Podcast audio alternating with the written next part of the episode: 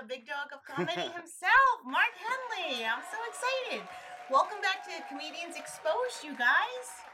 Oh my god, I feel exposed. We're I- in my house. I know it's crazy. We're starting to uh, expose comedians a lot, much, a lot more, a lot more.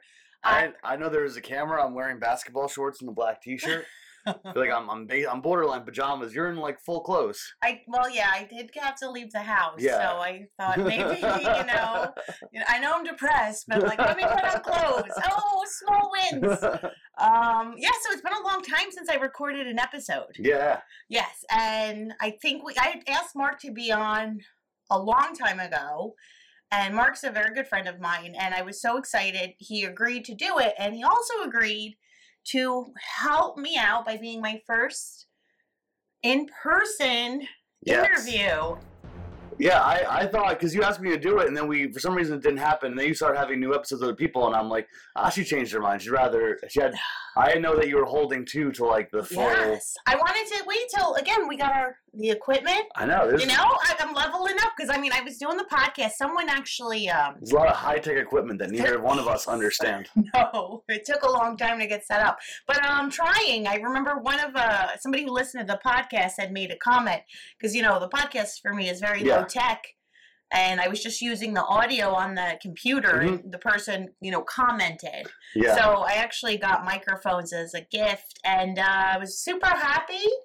And I'm super happy that I'm finally here to sit down and expose Mark Henely, the big dog of comedy. Yes, so Yeah, exciting. I'm excited to be here. Great. Well, so again, comedians exposed. The whole premise started out of Yes. like comedy and vulnerability because Mhm. for me i find it to be a really uncomfortable thing to do even right now doing this podcast Yeah. in person i feel super duper uncomfortable Yeah, that's interesting. Because I, I think I've been doing it for so long that like something in my brain broke a few years ago, and now I'm like not uh, nervous in front of people. I mean, I am sometimes like a family party with people I don't know that much. Like not my family, but like other family parties where I'm supposed to make a good impression. yeah Um, I feel more like that. But like if I'm just out in the world, I don't care as much. Like I go up uh, on stage, I don't you know get too much anxiety beforehand unless it's like a really really big show. yeah So I, I feel like more and more I get less nervous all the time. wow and i think you know what i want to touch really quick because you said your brain is broken Yeah, yeah. I, I think there's this, a level of shame you should, you should be having with things that I don't have anymore. shame oh my god shame so i'm glad you brought that up because again like i've been i was talking with lots of different comics lots of Yeah. different things come up with vulnerability and for a lot of people you know this idea of feeling vulnerable is also tied with shame so you're kind of like because shame can be so you know Yeah, unnecessary. You know, I think a lot of times, like, their shame is a good thing, but then, you know, especially doing comedy, like, why should we be ashamed, like, and feel shame about just trying yeah. to make someone laugh? Sure. But well, I'm talking also like in life, where like in life, like you go on the subway, you should be ashamed if you don't uh, respect like if you like have like your head like music playing out of your phone for everyone to hear, or like yeah. you're being kind of rude like that. And I feel like over time, not that I do that, but like little things like in day to day thing, I'm kind of like I don't really care. I'll just dress how I want to dress and go where I want to go, and kind of I don't have that same level of embarrassment. But some shame is good because people don't start acting up in public or whatever. But uh, the on just just like the, the being in front of people, I feel like I don't have as much embarrassment and shame over. It's more like particular bits and, and jokes that I do where I'll be more nervous. Yeah. Oh, okay. Well, that's Yeah. good because we're going to get all into that. So, uh, I just want to give a little bit of a lowdown with Mark. So, Mark Henely, he is the big dog DXD. of Comedy Fight Club. yeah, Comedy Fight Club. He also was at Edinburgh Fringe Yes. Festival. Huge. So, we're going to talk about all of those things. Comedy Fight Club is Comedy Fight Oh. Club is a roast battle show that I, I, started getting involved with a few years ago. My uh, friend and, and roommate Matt Marin, he uh, he's the commissioner of Comedy Fight Club, the sleeveless wonder of the world. He uh, runs it. Uh, he was part of like uh, doing shows for Roast Masters, which is like a popular you know roast battle show at one point, and then he started doing his own roast show maybe beforehand. I'm not sure quite the timeline. And then years later, I got involved and I started producing the Jersey ones. And uh, part of the way I got involved was I, I started doing uh, the roast, and my, my roast style was a little, little bit uh, unique.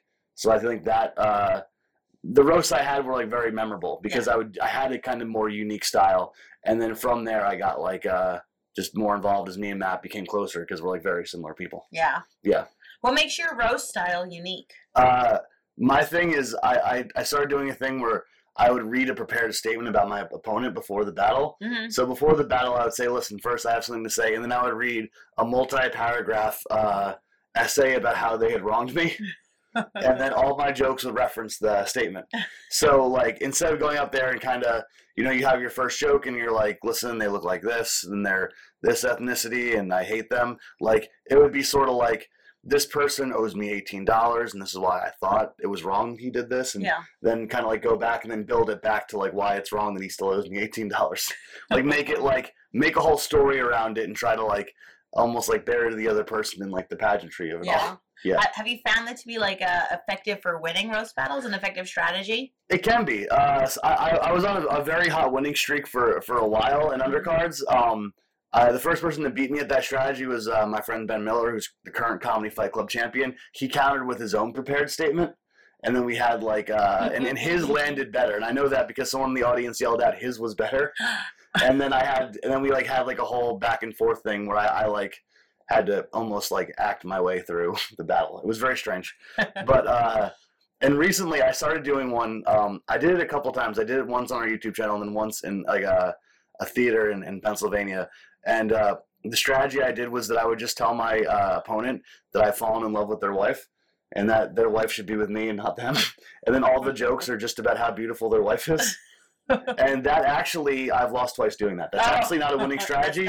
I'll get consistent laughs, and they're like, "I like the guy that didn't uh, isn't trying to steal someone's wife. That guy seems better." I feel like with the roast battles too, in general, like you have to be walk a very fine line where you're, you know, making it funny, but not where the audience is feeling like bad for the person you're roasting. You know, like you don't want to get like a response like, "Oh, oh." yeah, you have to know exactly like kind of the audience you're in front of, Yeah. because some audiences, like Comedy Fight Club, uh, I think uh, the audience in New York especially likes just a mean hit. You know, Yeah. like an unfair dig, they love that.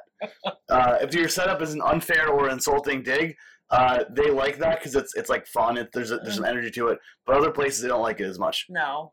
The number one thing is to try to have coherent jokes, and if you can't do that, I think there's another way around it. But you have to have a big personality. Yeah. You can kind of personality your way through it sometimes, but it's harder to do that. Well, let's talk about your comedy personality. Sure. Who is uh, Mark Henely? Uh, a comedian. Big. Yeah, who's picked up? I don't know. I try to be very improvisational. I, I don't usually go up with like a written down set list. I try to go up there with uh like um I, I like I know the bits I have and then I kind of work through it as I go up there. I tend to like talk to the audience a lot and try to you know work with them to figure out like what they want to kind of talk about and then uh go work through it with them. You know, Okay. so I can be more in the moment and stuff.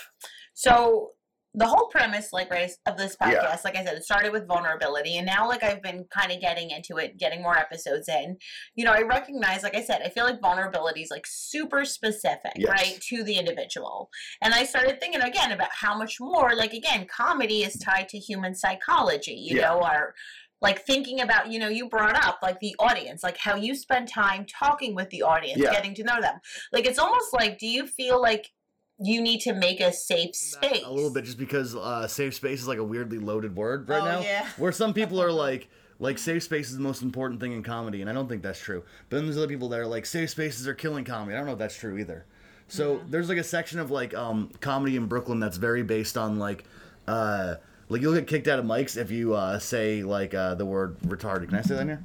Yeah, you can say can't yeah you, you get kicked out so i'll go there and those audiences are very like they can be like very supportive and very like uh, uh good audiences as long as you don't like overstep that boundary with them so i kind of like going there and doing that and like having that bit of like a test but then i i, I don't necessarily want to like move in there with them you know Yeah. um so uh I, I think i think in certain rooms like that like that and maybe like religious rooms or like really clean rooms you do have to create a safe space but uh, other times i kind of like when the audience is a little bit looser i kind of like pushing the boundaries a little bit and like doing uncomfortable premises. Yeah. So I can try to um, get like more of like a wild energy going.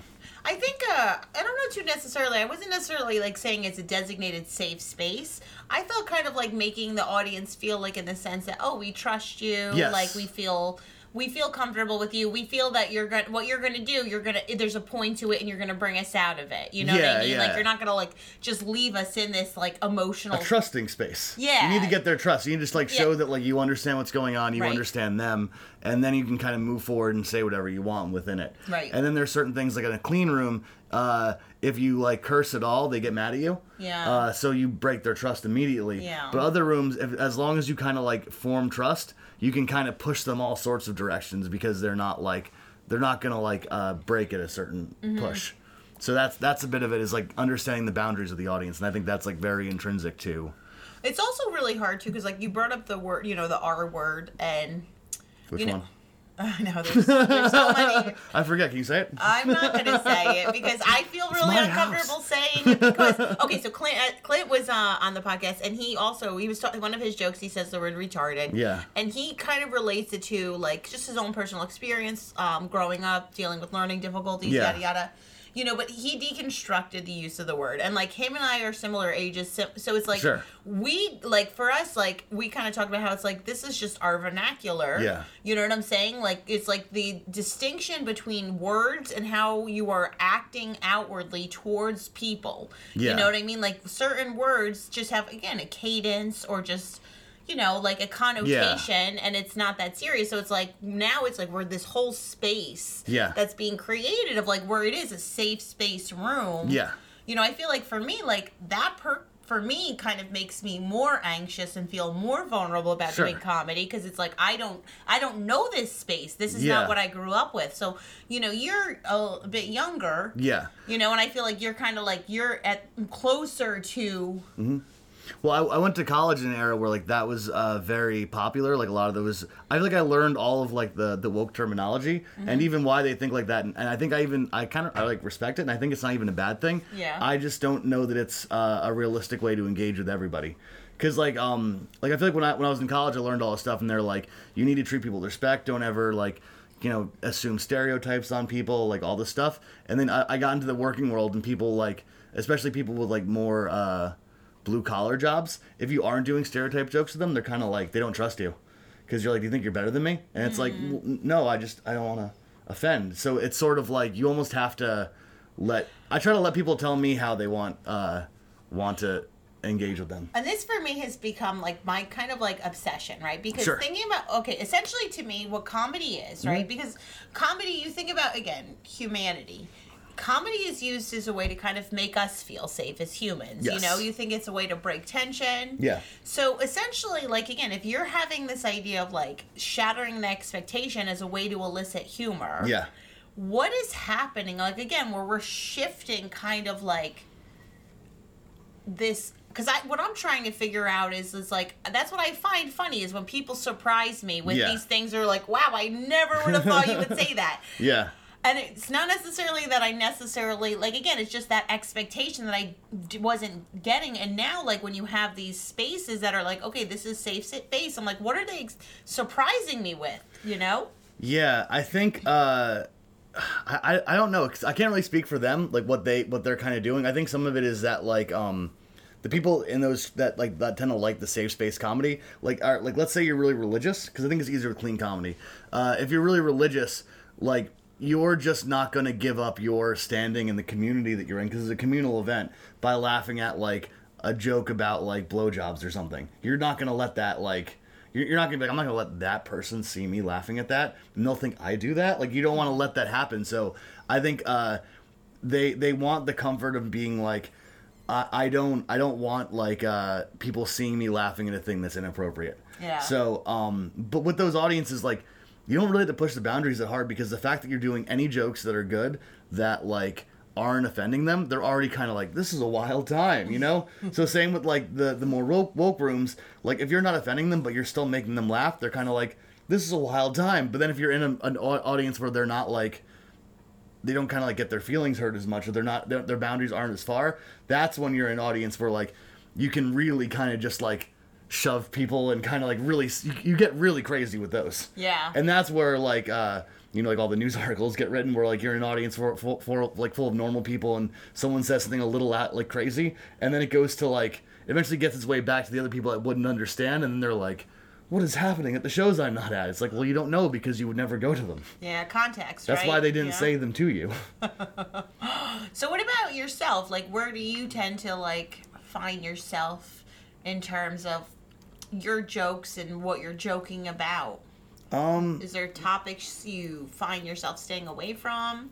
I don't know. Well, my thing, I, I think uh, this might be a little different than what you're asking, but I think my my uh, way of doing jokes is always like as I'm writing it, I write from the stage, so I go on stage with an idea and I kind of talk it out.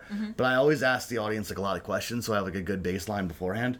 So if I can like go get in front of enough audiences, almost do like a bunch of informal polling, and then kind of build a perspective on what I think people think from talking to different people. That's kind of where I, I form what I'm going to talk about. And I've had trouble with certain topics where like there doesn't seem to be a consensus on them, so it's hard for me to like form my own take on it because I'm like, oh, no one has a take on this yet. Like, uh, uh, there are two topics I've always had trouble writing jokes about, or more recently I've had trouble writing jokes about, is like uh, porn and the rapper Drake for very different reasons. Hmm. Because I'll go to audiences, I'm like, what do you guys think about Drake? And if everyone clapped and they're like, I like him, I'd be like, okay, then I can kind of work off that. But it's always split. There's, it's always split where someone will be like, oh yeah, I like him, he's a good rapper. And, Yeah. I'll- and then there'll be people that are like, I think he's grooming children. And I'm like, what? And then that's a completely different thing. Like, there's, yeah, he's there's very. That's my first thought. He was Yeah. very polarizing. Drake is a very polarizing incredibly. figure. What yeah. do you think of him? I mm, not a fan. Sorry, I know he's not that enthusiastic. Like, "Wah, wah, wah," you know. Yeah, well, you're like a you're like a Prince fan.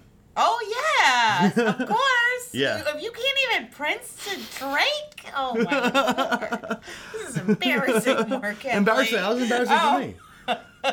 for me.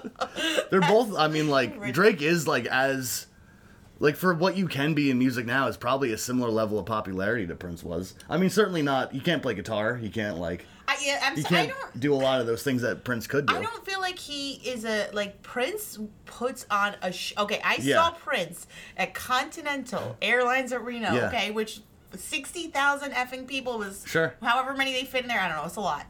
All the way, the last row, the worst seats ever. Yeah. Okay, and that mother effer was singing to me. I could feel it. Okay, him humping the stage Yeah. in his little heels. I, I just. I you don't feel- think the people at Drake concerts feel that he's singing to them in the back row? Maybe, maybe. yeah, I don't know. I just can't picture him having that same level of charisma. Yeah, yeah, I, But I don't know. Hot take, right? Hot take. yeah. But yeah, because he's also like very like I feel like he seems like very stiff in general, Drake. Isn't And he- doesn't yeah. move around a lot. Prince is very flamboyant and Right. dancing, and he had heels on. that was always my thing with Drake. Like I feel he's very flat. Like even his Yeah. singing, like meh, meh. Although that He's always- cool. It is cool to not care about things. I get kind of that's. vibe. Have you noticed that to every fucking celebrity now? What is with their mouths open? Like that's the look. Okay. Uh, Yeah. That Machine Gun Kelly guy. That uh, the Kardashian rapper boyfriend Travis. Uh, Yeah. like close your mouth. What's what's Yeah. going on there? The- I don't know. Machine Gun Kelly, I think I watched a documentary on him. There's like a Oh. Uh-huh. documentary on Hulu, and it's just like every every single shot of him, he's like he's like this, like Yeah. with like a cool outfit on, like a hoodie, or he's like With the mouth open. Do the Yeah. mouth open. Like he like it's hot when he does it, but like anyone It- else, you'd be like, what? Sit up! What are you doing? Why are you looking like Is that? it hot though? Is that what yeah, he's. hot? I think he's tall and he's attractive, so I think he's able to like. I, he seems not well. to though, bringing him up. Okay. MGK. MGK. We are divided. yeah, yeah. Uh, he's very lanky like a string bean, but he has a persona. Sure, and I also like uh, unlikable uh, musicians. Like, Who I- uh, who else been is really into Morrissey lately. Morrissey, I like. Well, I like. I think I grew up with the Smiths. Yeah, You know, yeah, so I was like more. You know, I mean, Morrissey. I feel like made the way for like the emo. Sure, but he's like he's vegan, which people don't like. Oh yeah. But he's like annoying vegan. He's not Yeah. like he's not like I do it for health. He's like I simply think it's wrong to kill an animal. You know, like that type of thing. okay, the vegans are very pushy. Yeah, yeah. He's he's a pushy vegan, and he's also like gotten a little conservative in his older age. Oh, yeah, a so he's conservative he's always running. If you like any like news story about Morrissey, he's just running his mouth and being in church at all times. Oh, And I kind of like that. Okay. I yeah, I haven't kept up with Morrissey news lately, so I don't know. Yeah. But I think the whole point was all these people like are they personas, Mm-hmm. right? Or are, what's like what to what extent? But that's what I wanted about you. Like to what extent Yes. is Mark Henely on stage a persona? Bad news for you. Santa isn't real. I'm sorry, I'm the one that has to tell you this. Santa isn't real, and if he was, we would have killed him. We'd have killed him. Frederick Nietzsche said that God is dead and we killed him. You think we wouldn't do the same to Santa Claus? You think we wouldn't take the North Pole for military advantage? We're gonna have to fight Russia one day. You think the North Pole wouldn't help us with that? Um, I I think it's I don't think I I don't say anything I don't believe on stage really, unless it's like very clearly fake. Uh, then I guess it's a persona. Well, it depends. So like, depends what I'm doing. So I, I almost have uh like, it, I, I don't think anyone else anyone watches me enough times to, to necessarily know this stuff. But like uh, outside of like close friends I have, but like if I'm standing on stage with a microphone, generally I'm saying uh what I believe. And then I'll do a thing sometimes where I'll sit down on the stool and do like a very angry character, where I'll just start screaming about things, and all that stuff is just nonsense. Nothing, nothing I believe. And so I'll, I'll like, I think that having a, a sit down versus the standing up thing, that to me is like the difference of like, uh, uh, of persona versus what I think of as the regular me. Where what how much like how much of a split do you get on your stage time? Like is it 50-50 where you're No, like no, no, no. The I very rarely just like lapse into like the uh the sitting down yelling on the stool thing. I, I did a couple Christmas specials. Yeah. And I have both of those have like segments where I'm like yelling about the truth or whatever, the truth about Christmas. And then I have the rest of it I, I kinda like um uh am like standing up mostly just like doing bits the way I would normally as a person. Yeah. So I, I think like uh, depending on what I'm doing, I kind of like lapsing into a, a persona, but mostly I try to be as uh, genuine as possible. I think. oh, okay. Yeah. Is that where and that's where you feel comfortable? Yeah, I feel very comfortable on stage. I think Yeah. very uh, very relaxed uh, up there. Do you ever get, have times when you get off stage where you feel uncomfortable and you like analyze the shit out of what you said Um, and you're like, "Oh my god, I don't want that ever to be seen in the light of day." it's sort of it's sort of rare because um, so like every week I open up Comedy Fight Club and I go up there with like unwritten material and I just hype up the show. I hype up the show and I say how I, what I feel about each battle happening and I try to get people excited about that. And like most of the time it goes really well, but sometimes I get like nothing, and those still go up. And then sometimes I do really really great and I crush the whole time and those go up too. And uh, not much changes in life. Yeah. So it's I, I sort of like don't put as much uh, stress on performance to performance because I think it's very rare that you're in the eight, the Eminem Eight Mile moment where you're like, I've got one shot, I've got to fucking put everything behind this performance. Uh, I, mostly, I feel like you're just kind of like um, uh, you get an opportunity and then you you try to do as well as you can with it, and then hopefully that same opportunity happens over and over again until you can actually do something with it. Yeah. You know, like there's there's one time back in the day where uh, the Creek and the Cave was like a popular venue in New York before it closed, uh, before it moved to Austin, and they were looking for more like uh, co- comedians for their house shows, and they had something called the Creek Purge, where they had uh, uh, open sign-ups to audition for like the house shows, and 80 comics show up, and they bumped down what was going to be like a few minutes to like everyone gets two minutes, and it went on for like literal hours. It went on hours and hours and hours, and I like um, finally get my like two minutes to go up, and I'm like maybe within the last 20 people to go up, and um, I I do a whole thing where I do an opening joke about how my like my dad's gay, and then uh, it goes goes good, and then I'm like, you guys you guys have gay dads, and they kind of don't say anything, and I'm like, you think you're better than me? Fuck this, and then I like take my shirt off. I had a Hawaiian shirt on, and I take it off. And this is when I was like heavier, so I'm like real fat, no shirt on. I like put on a black T-shirt, and I sit on the stool, and I'm like, I'm in a black T-shirt. I'm on the stool. I'm gonna get real with you guys. And then I just started doing like the sort of ironic, I don't believe in it, like dumb guy yelling stand-up character I do. Yeah. And like uh, immediately, like the next day, I got like a friend request from the owner, and I'm like, I fucking did it. I, I crushed the thing as hard as I could, and then I got one spot off of it, and that was it. Oh. So it's one of those ones where like you can really you can like put all your focus into like getting something to go. You do have the the performance is as good as you need it to be. Yeah. And then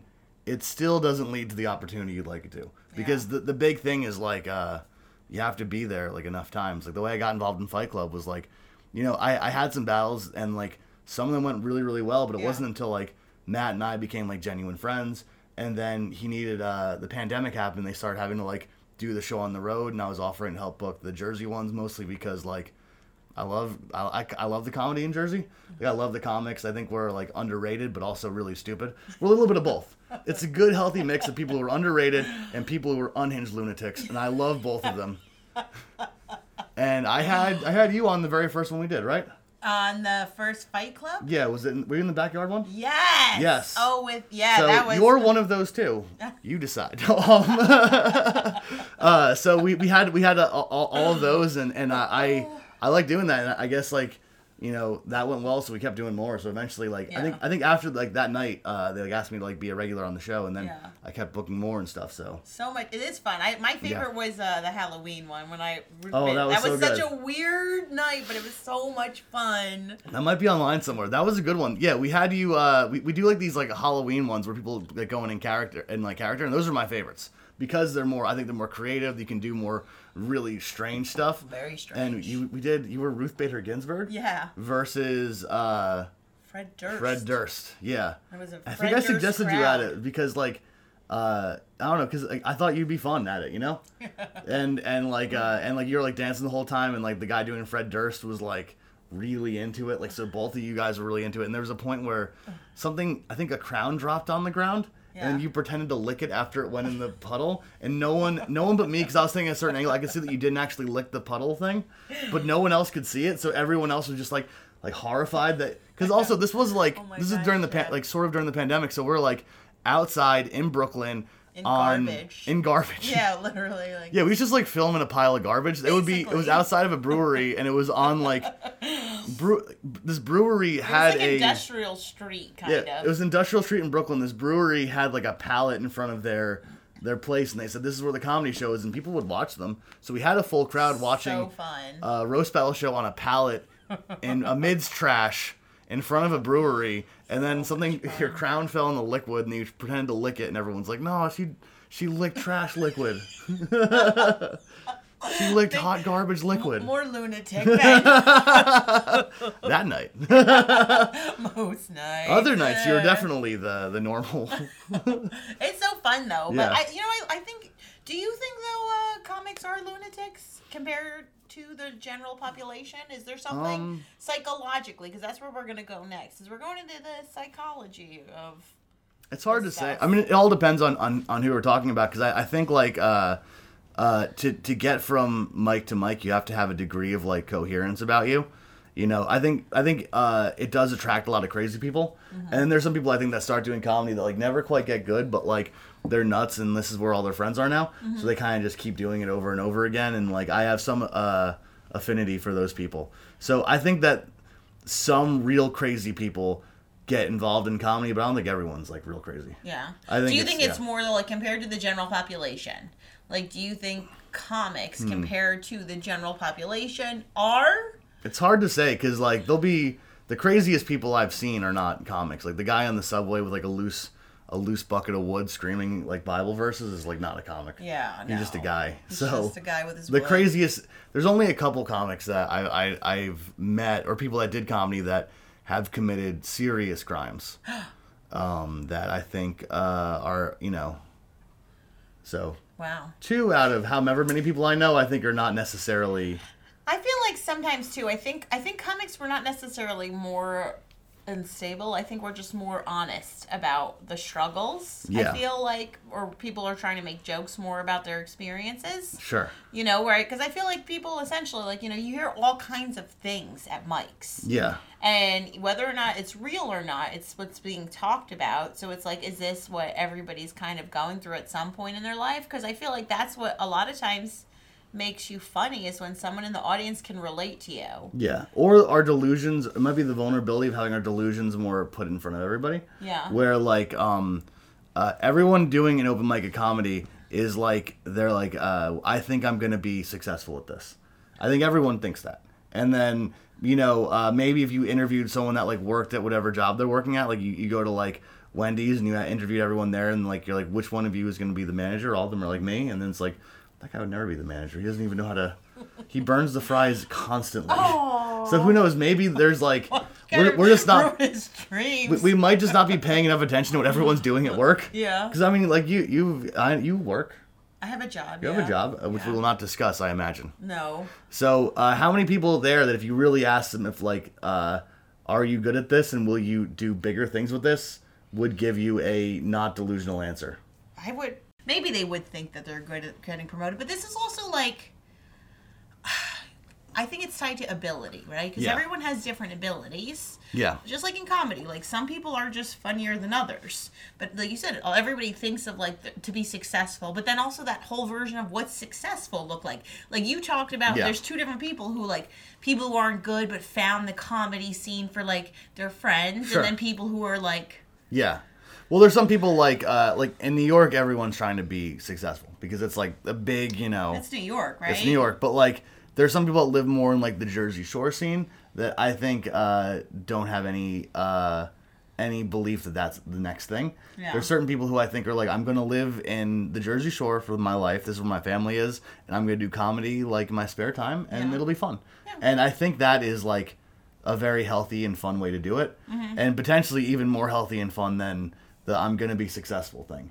Because if you're doing the I'm being gonna be successful thing, you get to do it more potentially, but also like if it doesn't work out, like there's no support system underneath you. And what, well, what is the success? Because like I feel like again, you kind of talked Sure. about this, like again about being just like how even your jokes, like a lot of times you're just there in that moment. Yeah. You know, so it's like that unto itself could be like that could be just your success. Like where you know, or Yeah. is there like an end, a definitively hard, bright line of like Yeah. success is when I've done this venue or when I've made X amount of dollars or Yeah. told ten however many hours of jokes, you know? I guess to me it would be like if you're making all of your money from stand up comedy, or like Yeah. the majority of your money is like through stand up comedy, and you're not like uh, eating out of the garbage. You know what I mean? If you have enough to like afford rent and food off of uh, off of doing stand up comedy, I think Yeah. that to me is is it. But I guess it doesn't have to be that way for everybody. Some people might just want to like do comedy locally, perform, maybe get a couple like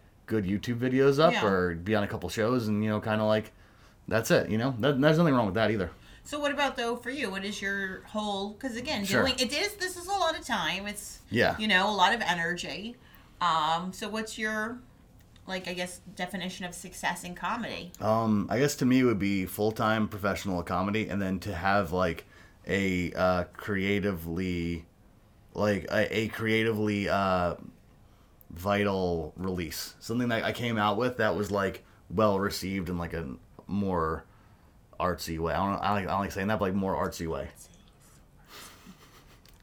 Something that like that people could say like I could release and is just like, oh, this is a very good thing, you know?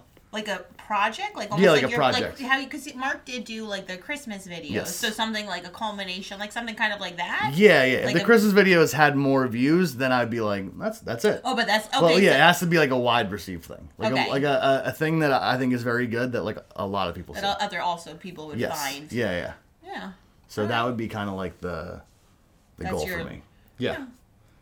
But like again, you're working at it, and like Yeah. especially too, I feel like that's like a big part is like again putting out content. Like even with the podcast, like I took a break from a while. Yeah. You know what I mean? Because it's like just doing content, like just putting it out, keep trying. Even Yeah. now, like I know today we had quite a few technical difficulties. Um, but you know, again, it's just I feel like about the process of keep trial and error, trial Yeah, and yeah. error to get to eventually you're gonna get to a point where like you're like this is exactly what I want. Like you know it in your head, and Yes. it's just kind of like okay, executing it Yeah. you know sometimes takes some time Yeah. so uh like psychology i want to get a little bit what you- what's your opinion psychology thumbs up or thumbs down It's not real. No, I think it's, no, fine. no I, I don't know what yeah the, a uh, lot of that's what i wanted to No, I think there's a lot of because psychology. I think it's I don't, I don't. It's too it's too broad of a question. do you think it's a real science I don't know. I don't know about science.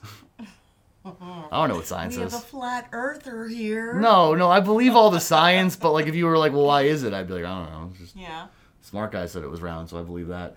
And the dumb guys think it's flat, so I'm not, I'm not gonna be a dumb guy. I'm gonna be a dumb idiot like these people that watch a documentary and think it's that when everyone else thinks it's the other thing. there's so much information available though uh, to become a dumb idiot Yeah. It's like just so easy, so easy. But uh, you know, especially too, like I like to do this podcast. Like I said, for me, it makes it helps me understand more. Like I feel like I pick up tips Yeah. from comics. Um, I enjoy it.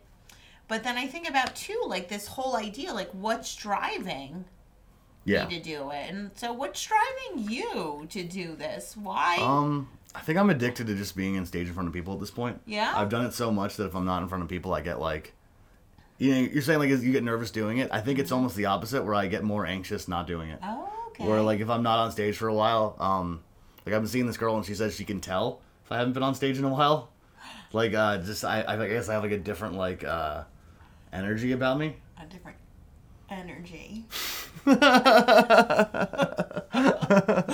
my gosh. So How- um, how, long have you been doing it for then? So when was your first time on stage? like uh, the first time I was on stage was a very long time ago because I tried it a little bit in college. Yeah. And I would do like maybe like once every couple weeks or like once every like month or so. Yeah. And then uh, I like did that for a few months and then and that was like maybe back in like 2011. Yeah. And then I, I bombed one night and then I just like didn't do it again for years. And like at one point I tried to like pick it up again, it didn't take. So it's probably been like eight or nine years where I've been like consistent and like no real stops going going forward with it. Yeah. Yeah.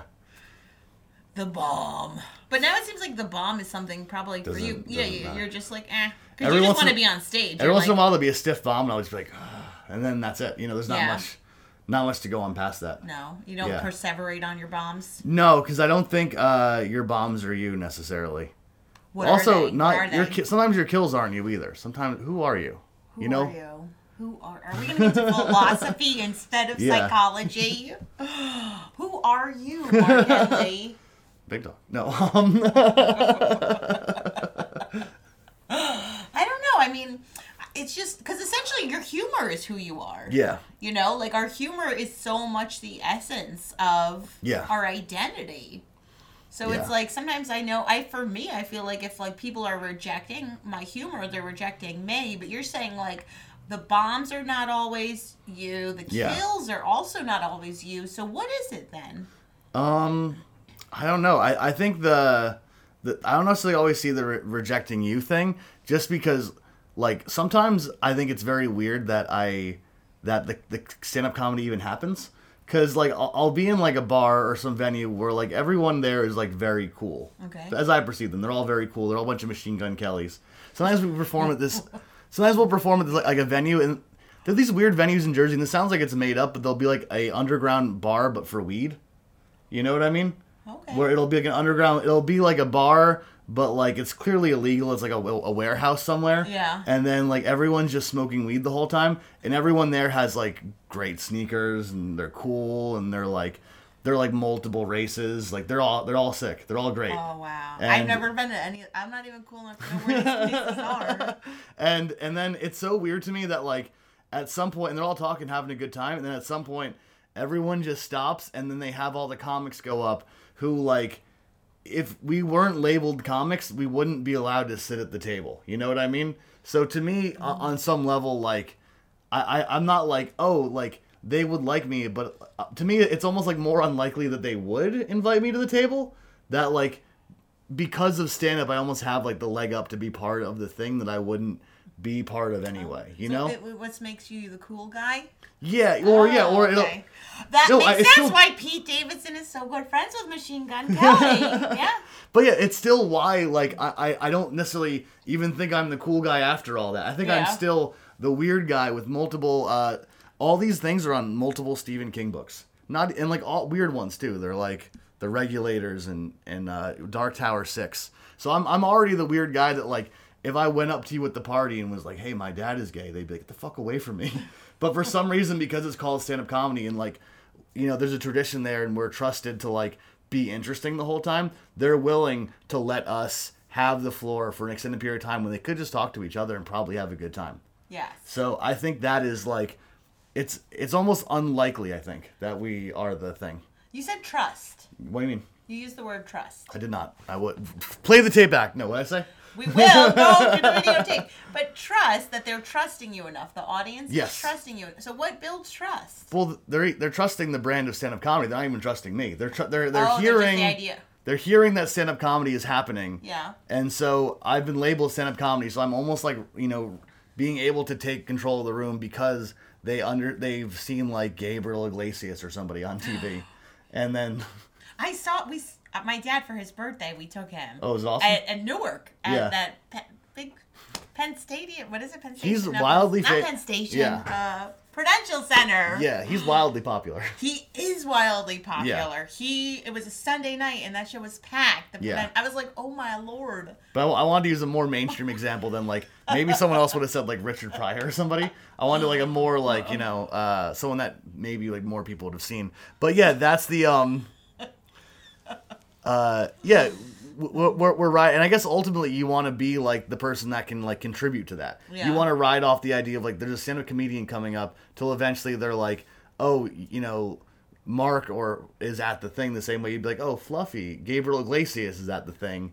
This is the thing, or like, oh, this guy's doing stand up comedy like Mark does, or like the big dog does, kind of like that. Yeah. So like that's what you want to do, but like, yeah, the, the the allure of comedy show puts you in a lot of like rooms and in front of a lot of people that you would never get in front of in general. Yeah. And so I I don't. That's why I guess like.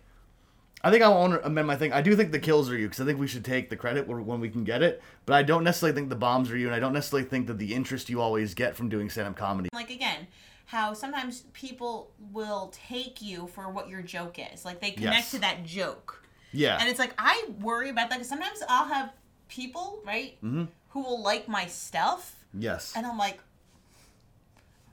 think you're my target Yeah. audience. I I get, yeah. I get that a lot with Comedy Fight Clubs. Comedy Fight Club uh, is very offensive show. It's very reckless. It says people say all sorts of offensive things that like theoretically get you canceled or fired or whatever. Yeah. Um, but I, I think that the missing component is like.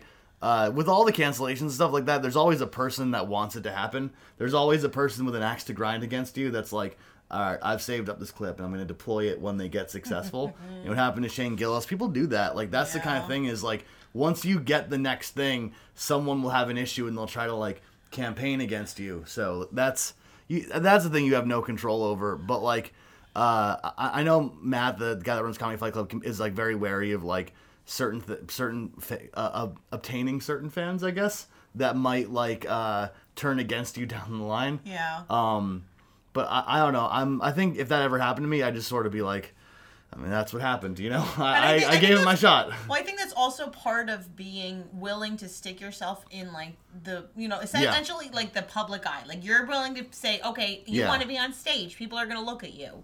So once you're putting yourself in that position, Yeah. people are gonna look.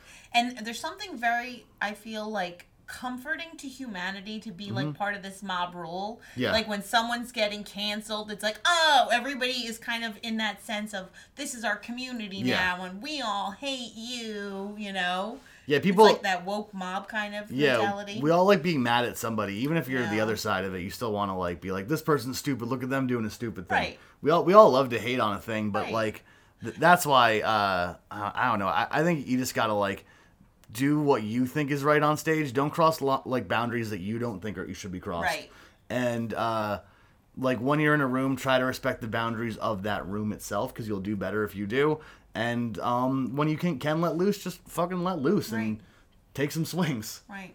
and get weird. Get weird. I Yeah. like that. That's where I like I said I'm trying to push towards Yeah. more weird. Yeah. I like the idea of living in lunacy Sure. and people feel like, oh, this lady's unhinged because this why not? Yeah. You know? Um, and you're a big old liberal feminist, and you you're already annoyed with all this stuff. feminism. yeah. You're always like women can do anything. Yeah, exactly. You know it. You know my my. you do yoga and have a dog. I guess conservatives have dogs too. They do too. Yeah, they have dogs for hunting. Everyone has dogs. Everybody has. And why can't Including we the all big get dog. along? The big dog, the that's- best dog. We're so so we- happy that you thank could you be so a much. guest on comedians. Do me a favor. Yes. Tell everybody where they can find your on social media and Um, also uh, your Christmas I'm at videos. at on- Mark Henely on uh, Instagram. Uh, H e n e l y is the last name. Uh, and then I'm on Comedy Fight Club. I think Comedy Fight NYC is the YouTube channel. Yeah. I'm on that every single week. And then there's, if you search my name in there, I've got like a ton of battles in there. They're all real wild. And then Snack Attack Comedy is the YouTube channel where I post the Christmas videos. We posted a bunch of uh, rap ciphers where we filmed stand up comedy as if they were like rap videos. And then also some like uh, snack content. I was performing with my friend uh, Ben Miller. He's the other part of the that that that duo. So um, that's that's where to find me. Uh, if you can give out the Christmas, uh, give the Christmas videos to watch. I'd appreciate that. I think it's a good representation of what I do in comedy. The second one is very wild, and uh, that was all like mostly improvised comedy. Yeah. Like it was it was bits, but like it wasn't improvised in the sense of, like I had all the bits kind of done, but like um I had uh Christmas gifts that were there, and people would come up, and I would give them a drink, and then they would take a gift, and they would present me with the gift, and the gift would be like the next part of the set. So it was almost like letting the audience organize a set list Oh, fun. That's yeah. cool. And then some of the things in there are like not necessarily bits; they're like sort of crowd games as well. So that's in there as well. awesome. Yeah. Well, we're gonna post the links below. I'm gonna have them so there, below. Yeah. No, not thumbs down. Oh. They're gonna be great. find them below, and we're Yeah. so happy, Mark. I'm so stoked that Thank you so much for having me. I'm. Yeah, I'm totally happy, and it was so fun. It was Yeah. worth. It was worth the wait. Yeah. audience, and we are very happy that we had today on Comedians Exposed the big dog comedy fight club, Mark Henely. Thanks again, Mark. Thank you.